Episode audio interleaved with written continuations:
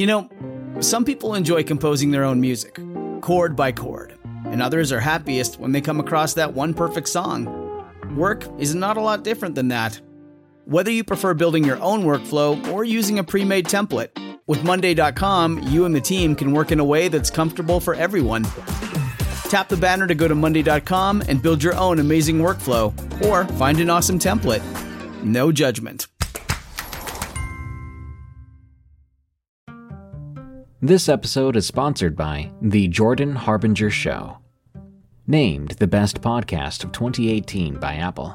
Tons of fascinating guests, untold stories you won't hear anywhere else. Expand your wisdom and discover other perspectives that you've never considered before with The Jordan Harbinger Show. Join Jordan as he interviews high profile people as well as intriguing personalities each episode features a discussion that might just take you anywhere. I recommend episode 970, where Jordan and guest Annie Jacobsen talk nuclear annihilation. How likely is it? How scared should you be? And what comes after? There's also episode 886 with David Farina, which delves into the wacky world of flat earthers. These episodes are great starting points, but you're sure to find deep, interesting, and thought provoking topics throughout Jordan's catalog. Turn off the music and turn up the wisdom with The Jordan Harbinger Show. We really enjoy this show and we think you will as well. There's just so much here. Check out jordanharbinger.com slash start for some episode recommendations or search for The Jordan Harbinger Show. That's H A R B as in boy, I N, as in Nancy, G E R. One of the most terrifying things that could happen to anyone is being taken away from your home, your family, and everything you hold dear. One minute you're enjoying a drink with your friends, the next you're waking up on a ship bound for who knows where, with no idea when and if you will return. On top of that, you're forced into labor.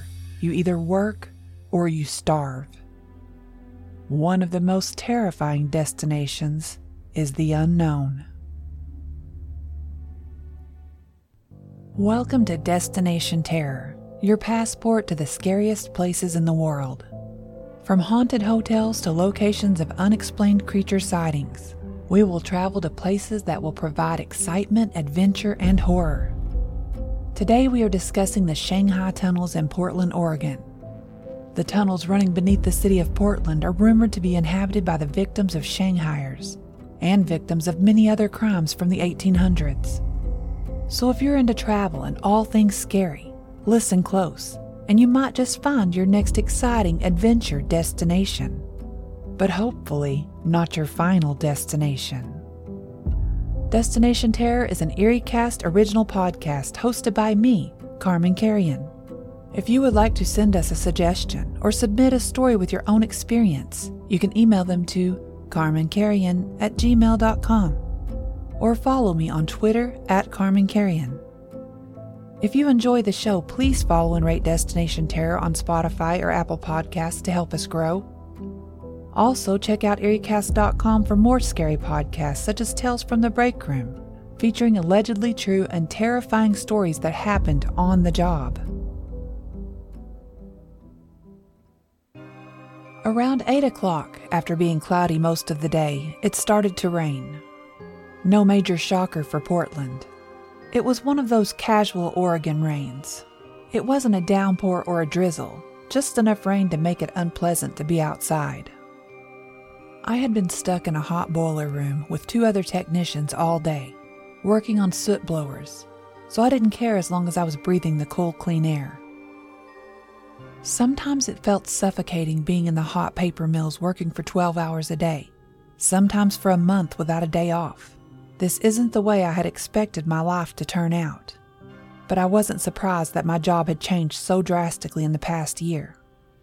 It seems that everywhere I worked started out good, but eventually, corporate would start changing things, taking away bonuses while padding the pockets of union leaders, and increasing hours while decreasing wages. When I first started this job almost two years ago, I was promised every weekend off. And even though I had to travel, I was okay with that, as long as I had those weekends with my family. That lasted for a little over a year before things changed.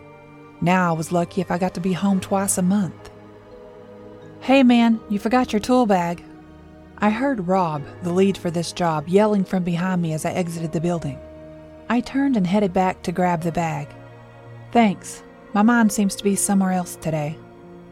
Rob laughed. I know what you need. You need to come with us for a cold one. They tried to get me to go to the bar with them every evening, but I always declined. After 12 hours of stifling hot work, all I wanted was to shower, eat, and call my wife. No thanks. Maybe next time. I gave him the same answer I did every evening. You know, he said, a few drinks in the evenings make being away from home more bearable. I'm sure it does, I told him, but I quit drinking six months ago, and my wife would kill me. What she doesn't know won't hurt her, he chided. Oh, she will know. She definitely would know. We went back to the hotel, which happened to be in downtown Portland, and we parted ways in the lobby. The guys headed to the bar to get a jump start with a few beers before heading out onto the streets. I went straight to my room, ordered a pizza, and hopped in the shower. I had a routine that I followed every evening except when I was lead. Then there would have been paperwork to do. I finished my pizza before calling Sherry because I knew she would scold me if I didn't eat first. Hi, baby, how was your day? It was the first thing she always said, I would give her a rundown of the events of the day, which were usually the same, and then asked how her day was. She worked from home, and we had teenagers with school and jobs, so she always had something new to tell me. It was the highlight of my day. I had been down this week mostly because I was homesick. I'm not afraid to work, but I'm a family man. There's no place that I'd rather be than with them. Sherry told me about my youngest son's new magic trick he was working on. He's 15 and is always finding new things to learn. Last month, he was teaching himself to speak Italian. She told me how our oldest son, who was 19, had figured out how to fix the blower motor on his car with the help of his older cousin. I was happy for him, but sad that it hadn't been me helping him. Our daughter, she said, was loving her new job and had suddenly learned how to get out of bed on her own. It was a nice surprise considering she was the one we worried about the most. We were afraid she may never grow up. After that, we struggled to find things to talk about. It's like being away from them only allowed me bits and pieces of their lives. I guess I was being emotional because I smarted off about her getting tired of talking to me and she got angry. Why do you always say stuff like that? She said. This is hard for me too, but we text throughout the day, and then at night I run out of things to tell you about. I apologized, but when we hung up, I could still hear the frustration in her voice. The next morning, I texted her to tell her I love her before I left for work. She must have slept in because I didn't get a reply. I texted her again on my break because I was beginning to worry. By lunch, I still hadn't heard from her, so I tried to call, but it went straight to voicemail. I tried texting the kids, but no one replied. I felt really alone. It was like no one cared or didn't want to hear from me. Were they all avoiding me? I'd never gone this long without hearing from Sherry.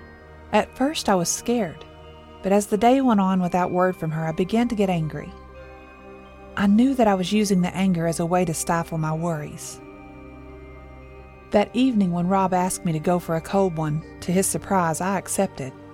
So after my shower, I met the guys downstairs in the lobby and followed them down the street to Old Chinatown. When we arrived at their bar of choice, it looked kind of empty from the outside, but when we walked through the doorway, there was a set of stairs that led down to a basement.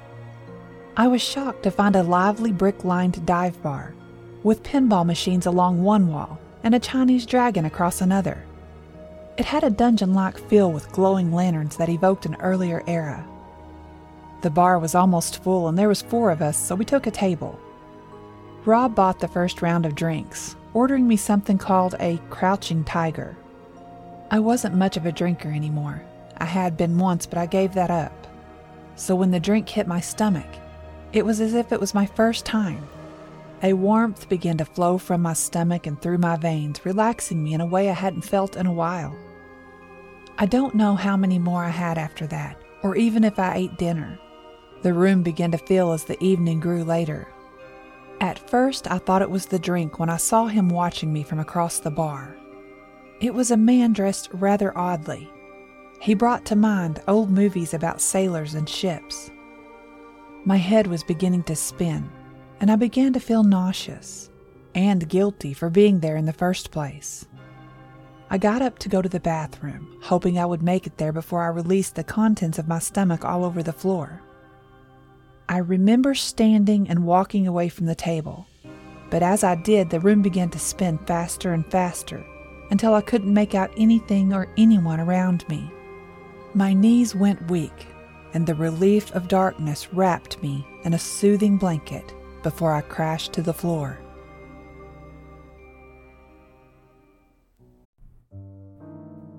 This episode is sponsored by June's Journey. What is horror to you?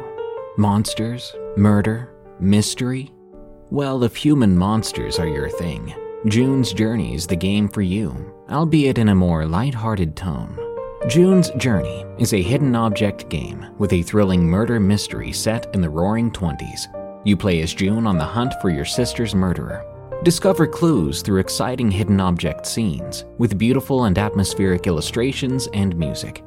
Victory brings you closer to new plot points and suspenseful answers. When not hunting for clues, you can customize your own luxurious estate island with gardens, buildings, and decor. Or chat and play with or against other players too, in the Detective Club, where you could even put your skills to the test in the Detective League. June's Journey is both relaxing and fun to play, with my busy schedule, I find it's the perfect game to pick up and play whenever I've got a free moment. It doesn't demand too much time, and it's pretty satisfying solving puzzles quickly and unlocking new clues. Can you crack the case? Download June's Journey for free today on iOS and Android. Have you ever been shanghaied? I know I have more than once usually by a crazy friend who wants me to do something I wouldn't ordinarily do. But the origin of this word is much darker than what you may imagine. It means to be forced to do something or to go somewhere. It's a term that most of us have heard, but don't know where it originated from. Midway through the 1870s, cabinet maker William Davis left his home in the Utah Territory near Great Salt Lake and traveled to Northern California. There, in the rapidly developing area, he intended to adapt his skills to ship carpentry in order to make up to $6 per day. With his wife Isabel and three small children, the youngest of whom was only six weeks old, he traveled the 800 miles. After working briefly at the Mare Island Navy Yard, north of San Francisco, Davis left his family in nearby Vallejo while he made a brief trip into San Francisco in search of an even better job. Unfortunately, he chose to quench his thirst after the journey at a waterfront saloon in the area known as the Barbary Coast. His family didn't see him again for nearly eight years. His likely fate was speculated by those familiar with the dangers around the wharves, but it wasn't confirmed until he turned up again a few years later. After passing out from either liquor or drug, he had awakened aboard a ship bound for Europe by way of Cape Horn. William Davis had been shanghaied. If you've ever visited Portland's network of decrepit tunnels known as the Shanghai Tunnels, which runs beneath Old Town streets, you're already aware of the city's seedy past. As legend has it, the men who once imbibed in Portland's rowdy saloons, pool halls, and gambling parlors could wake up to find themselves consigned to service at sea, having been slipped a drop or two of knockout powder in their drinks. They were then moved illegally through a system of underground passageways that led straight to the waterfront, where they were offered for sale to boat captains looking for deckhands. Tourists congregate in the stores and eateries in downtown Portland, fully oblivious to what is beneath their feet. A network of 150 year old tunnels that run beneath the surface link Portland's Chinatown and the Willamette River, with the basements of the oldest buildings in the city when Chinatown served as the hub of trade and commerce, Chinese artisans constructed the tunnels. The tunnels were initially intended to be used for delivering cargo from ships to the inner city. The ship's crew could avoid the headache of inner city traffic by utilizing the tunnels. Since many Portland businesses kept their inventory in their basements, this was advantageous to the city's economy. But the tunnels had a much more sinister purpose than the good citizens of Portland were aware of. Portland at the time was a small town with a sizable harbor that could accommodate numerous ships. Before dumping their goods in Portland, several cargo ships traveled across the Pacific for several months. Sailors had a very small window of downtime before they had to pack up and set sail once more as a result. Many sailors spent their time drinking in the bars or fighting in the saloons. Some sailors seized the chance to end their life at sea because they dreaded contracting a fatal illness or suffering a crippling accident. Sea captains would then need to fill those vacant spots in order to leave port on time. Long maritime voyages were often reluctantly accepted by the general public. Therefore, dishonest captains would pay men $50 per person to Shanghai replacement sailors. This is where the Shanghai tunnels get their name. Men would cruise Portland's bars, saloons, and taverns in search of easy money, searching for single young healthy men. These Shanghaiers would wait until their intended victim was intoxicated before bringing him to the basement. The victim would be knocked out before being dragged to the docks through the Shanghai tunnels. These men decided to work rather than starve once they were on the ships. A few lads were able to get off the ships and alert people about the Shanghaiers. Men began to drink more discreetly at bars when rumors about the Shanghaiers spread throughout Portland. When kidnapping males grew challenging, cunning Shanghaiers instead snatched women. Shanghaiers took advantage of women who frequented pubs alone. There were trap doors in several bars that were sprung on unwary women. It was impossible for the woman to escape the tunnel once she had entered. Sex trafficking rings often use the tunnels to hold groups of women in cages for long periods of time. This gave them enough time to secure buyers outside of Portland. Chinese gangsters were also known to Shanghai people after doping them. Chinatown had many conflicting gang groups who oftentimes had their own separate tunnels towards the docks.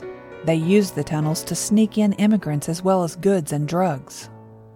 The many different brothels, bars, and gambling lairs received these goods and people through their own personal tunnels and trap doors. Like most of the gangs in the area, using these methods prevented them from being busted by the police. The Shanghai tunnels were converted into underground expressways during Prohibition. Shanghai residents carried booze from ships on the Willamette River to bars all across Portland using the tunnels. Secret entrances in the Shanghai tunnels were frequently utilized by bars, hotels, and taverns to conduct business away from prying eyes. During Prohibition, police frequently raided bars, making it impossible for bar owners to run their businesses. In order to combat this, bar owners started hiding their booze in secret locations deep within the Shanghai tunnels. Bars used hidden doors extensively around this time as well. Large squads of police officers conducted raids on pubs, taverns, and saloons, making it impossible for criminals to flee. Bar owners hid their associates when they were on the run by using secret entrances and corridors. The criminal would go back to his seat at the bar and order another drink when the police finished their work. Unfortunately, the size of the tunnels meant that the police officials frequently failed in their efforts. Gangsters and bar owners had long before developed a map of the tunnels and knew just where to stash their contraband. The Shanghai tunnels are mostly used as a tourist destination today. An estimated 2,000 people per year were shanghaied through Portland's underground tunnels at its peak operation. Many unfortunate people never survived, according to experts. Deep inside the tunnels, many people were hungry, beaten, and left for dead. In order to prevent their victims from speaking to the authorities, gangs frequently pulled their victims down into the tunnels where they hide out. There is proof that the gangs even punished disobedient members by keeping them in the tunnels. The disobedient gangster was frequently left alone and without light. After a predetermined amount of time, the gangs would generally bring their man back, but occasionally they wouldn't. The tunnels are extremely long in certain places. Without a light to guide you, it would be simple to become disoriented in the dark. The maze of subterranean tunnels is still being explored today. The detention cells that the sex trafficking rings formerly utilized are still visible to explorers who walk underneath. Additionally, several pubs still have the trap doors that the Shanghaiers dropped individuals through. However, nobody should go tunnel exploring alone. Over the years, numerous tunnels have collapsed, and other tunnels are inaccessible. You definitely don't want to get lost down there, so if you're going on an excursion through the Shanghai tunnels, make sure to get as close to your guide as you can. Nobody should be surprised to find that one of the world's most haunted locations is said to be the Shanghai tunnels. Travelers say they get shivers when they're deep inside the tunnels because they feel like someone is watching them from the shadows. Numerous people claim to have seen an Asian man passing them in the tunnels. The ghost is known by the nickname of Sam, and according to explorers, he is in charge of shutting out the lights in the bar basements. Sam enjoys moving objects about in the tunnels as visitors pass by. One tour guide claimed to have repeatedly heard a voice shouting out the name Sam. His visitors were startled as it reverberated through the tunnel. He knew it was not one of them because his entire group was standing behind him. One of the scariest moments of his life, according to him. Others claim to have ghostly fingers touching their shoulders while no one else is nearby, as well as fast shadow motions. The majority of visitors to the tunnels identify Sam as a good ghost and look forward to his presence. Other tunnel spirits are referred to as tricksters who just enjoy themselves. They frequently pull at the bottom of your shirt or at the ends of your hair. One visitor claimed that just before she tripped, she felt a tiny tug on her clothes. Despite not being hurt, she claims it was a memorable event. Even though it seems that most of the ghosts in the Shanghai tunnels are friendly, it is still best to exercise caution. Some claim to have experienced an unsettling feeling, as though someone or something was watching them. Before being flung to the ground, one man recalls hearing the sounds of childish whistling. He got to his feet and looked to see who had knocked him over. He raised his flashlight to check behind him and saw nobody. The man said this would be his final trip to the Shanghai tunnels. A visit of the Shanghai tunnels is your best option if communicating with spirits interests you. Prepare yourself for a once in a lifetime experience. But bear in mind to stay alert while in the tunnels. You never know who or what might be lurking in the shadows below. It's the Kia Summer Sticker Sales Event, so give your friends something to look at, like a B&B with an ocean view, an endless field of wildflowers, or a sunset that needs no filter. Make this a summer to share and save with a capable Kia SUV or powerful sedan. See your local Kia dealer or visit kia.com to learn more. Kia, movement that inspires. Call 800 334 Kia for details. Always drive safely. Sale applies to purchase of specially tagged 2024 vehicles only. Quantities are limited. Must take delivery by 7824. The first thing that Tom noticed when he began to stir was that he was still nauseous, except the world wasn't spinning anymore. Instead, he had the sensation of being dragged. He thought at first that it was just another symptom of too much drink and refused to open his eyes in fear that he would vomit. When his head bounced off of something hard, he was forced to open his eyes. It was dark, and at first it was hard to make out his surroundings. The splitting pain in his head didn't help matters any. After a minute, he began to make out a glowing light. It looked like a lantern hanging on a brick wall, but that didn't seem right. He tried to move and realized he was bound somehow. He couldn't get his arms or legs to cooperate. Fear took hold of him and he tried to cry out, but he couldn't move his mouth. He could only manage muffled grunts. Someone stepped between him and the light, darkening his view. It was a man in a hat, but he couldn't make out any more than that. He began to struggle, trying to break free, confused about what was going on. But something slammed up against the side of his head, and darkness consumed him again. When Tom began to wake for the second time, he was free from his bindings, but his head was still pounding in pain. He had a strange sensation of rocking. The constant feeling of rising and falling brought back his nausea with a vengeance. He pulled himself to his knees just in time to throw up without choking on it. The nausea then passed and he felt weak, but his mind slowly began to clear. He sat up and began to inspect his surroundings. He didn't recognize anything. He couldn't comprehend what he was seeing. He was in a cage or a jail cell. He could see that, but the rest of his surroundings were insane. It looked like a movie set from the Pirates of the Caribbean movie. At least that's what it brought to mind. The room around the cage held wooden barrels or drums, as you may call them, and wooden crates were stacked in places. There were lanterns hanging on various hooks, the old kind fueled by oil. He stood using the iron bars to pull himself upright, trying desperately to figure out what the hell was going on. He began to yell for help, not knowing what else to do. Hey! Is anyone there?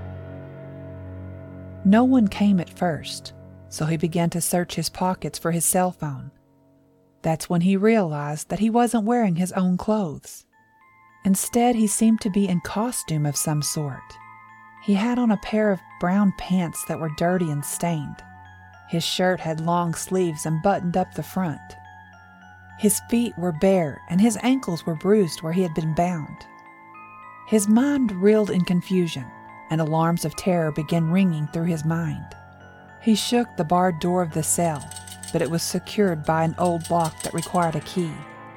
Horror led to panic, and he began shaking the door and screaming, let me out of here! In the full throes of hysteria, his screaming stopped when a cold, clammy hand grabbed his bare ankle. Tom looked down to find a heavily bearded man, dressed very similar to him, leaning against the bars. How had he not noticed him before? The man had grabbed him by the ankle. Tom squatted down to look him in the face. His cheeks were gaunt, his skin was gray, and his eyes were sunken. He looked close to death. Where am I?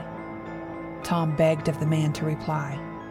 The scruffy corpse of a man answered, I've been here alone for so long. Finally, I have someone to keep me company. And then he smiled, and it was a horrid sight to see.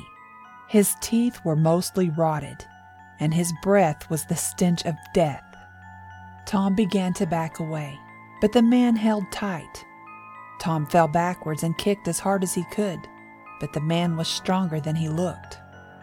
Tom began to kick harder, but the man laughed as he pulled him back towards him. He pinned him to the floor and crawled over Tom's body until they were almost nose to nose. Tom held his breath, trying not to breathe in the nasty odor. The man was staring down at him, and his rotten smile began to widen grotesquely until it reached his ears, and then he began to open his mouth. It was impossibly wide and held more rotten teeth than it should have. Saliva began to stream from his mouth and was about to drip onto Tom's face when a voice cut through the air. Let him go. We need him to work. Tom took the chance as the man was distracted and hit him hard on the cheekbone with his fist, causing a disturbing cracking sound. The man fell off of him and sat up. His eye was hanging out of its socket and laying on his caved in cheek, and he began to laugh. We can visit later, he said to Tom. We have an eternity to become friends. And then he began to laugh harder. Tom scrambled to his feet, backing away from this thing that now looked very much like the living dead. The door to the cage creaked open, and a large hand grabbed him by the arm and pulled him out. Tom couldn't stop staring at the man in the cage as he was led from the room up a set of wooden stairs. Knowing somehow without thinking that he was on a ship, he expected to be blinded by the sun. But once on deck, the terror he had just escaped began to set in again. He couldn't see the ocean, but he could hear it. The fog was so thick it seemed to crawl about the ship like it was alive. He finally got a look at his jailer and saw the same gray mottled skin, except there was not much of it. His eyes were empty sockets, and he could see the yellowing skull protruding from torn pieces of decayed flesh. He was too terrified to even fight, as he was dragged across the deck. He looked around, noticing that there were more of these undead looking men all around. Some were watching him, others were working at the cells, paying him no mind. All of them were in various states of decay. Tom thought to himself then, he must be in hell. He had drank too much and died, and now he was in hell. His jailer brought him before another man who was holding two sets of iron shackles. He placed the first around Tom's wrists and the second around his ankles. Once he was securely bound, they shoved a mop into his hands and ordered, Swab. Tom didn't argue. He did what he was told, even though he had no idea exactly how they wanted it done. He scrubbed the wooden deck of the ship quietly and obediently. He took note of where each man worked and what they were doing. After what must have been hours, his jailer returned and took away his mop. He then dragged him back down to the cage below deck and locked him in.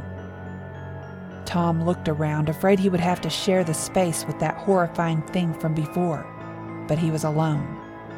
After his jailer left, he tried the door one more time, but it was secure. There was no escaping this hell that he was in. Exhausted and defeated, Tom curled up in the corner and went to sleep. This same routine played out for days or weeks. He wasn't sure. He had lost track of time.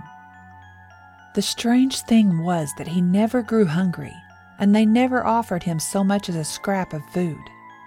In the beginning, he had fallen asleep at the end of each day thinking about Sherry and the kids. He wondered if they thought he had abandoned them. He wondered if they even noticed he was gone. One morning he woke up and realized he had forgotten his name. That was more horrifying than anything so far. He was losing himself. He followed his jailer up the stairs willingly, no longer needing to be dragged. He fetched the mop from its place behind a wooden door and went straight to work. His calm, obedient demeanor belied the turmoil and terror that had seized his mind. He couldn't, no, he wouldn't, spend his eternity this way.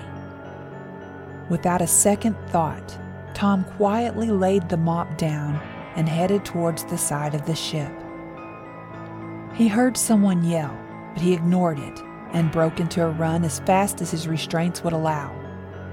He felt more than saw the hellish crew coming after him, but he made it to the side before they could reach him. Climbing over was difficult in the shackles, but he scaled the railing with surprising ease, and without looking back, he jumped. As his body sunk beneath the icy dark waters, he turned and looked back up at the railing at the hollow eyes of the crew staring down at him. They stared, almost enviously, as the black water swallowed him up. The crashing of the waves woke Tom to find himself blinded by the sun. He could feel sand beneath his cheek and between his fingers. There were gulls crying from somewhere nearby. Tom felt someone shaking him Mister, are you okay? He opened his eyes and saw a young boy in swimming trunks. He looked around, and a dozen people were staring down at him. A lady in a sundress had pulled a cell phone out of her bag and was calling for an ambulance. Tom had never felt so relieved in his life. He was alive, and by God, he was going home.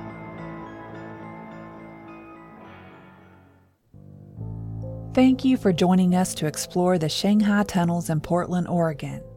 Tune in next week as we discuss another terrific location. I'm Carman Carrion. Remember, you can send me suggestions and stories of haunted places to my email, carmancarrion at gmail.com, or follow me on Twitter at Carman Carrion. Be sure to check out EerieCast.com for more terrifying podcasts. Until next time, be safe out there until I see you at our next destination.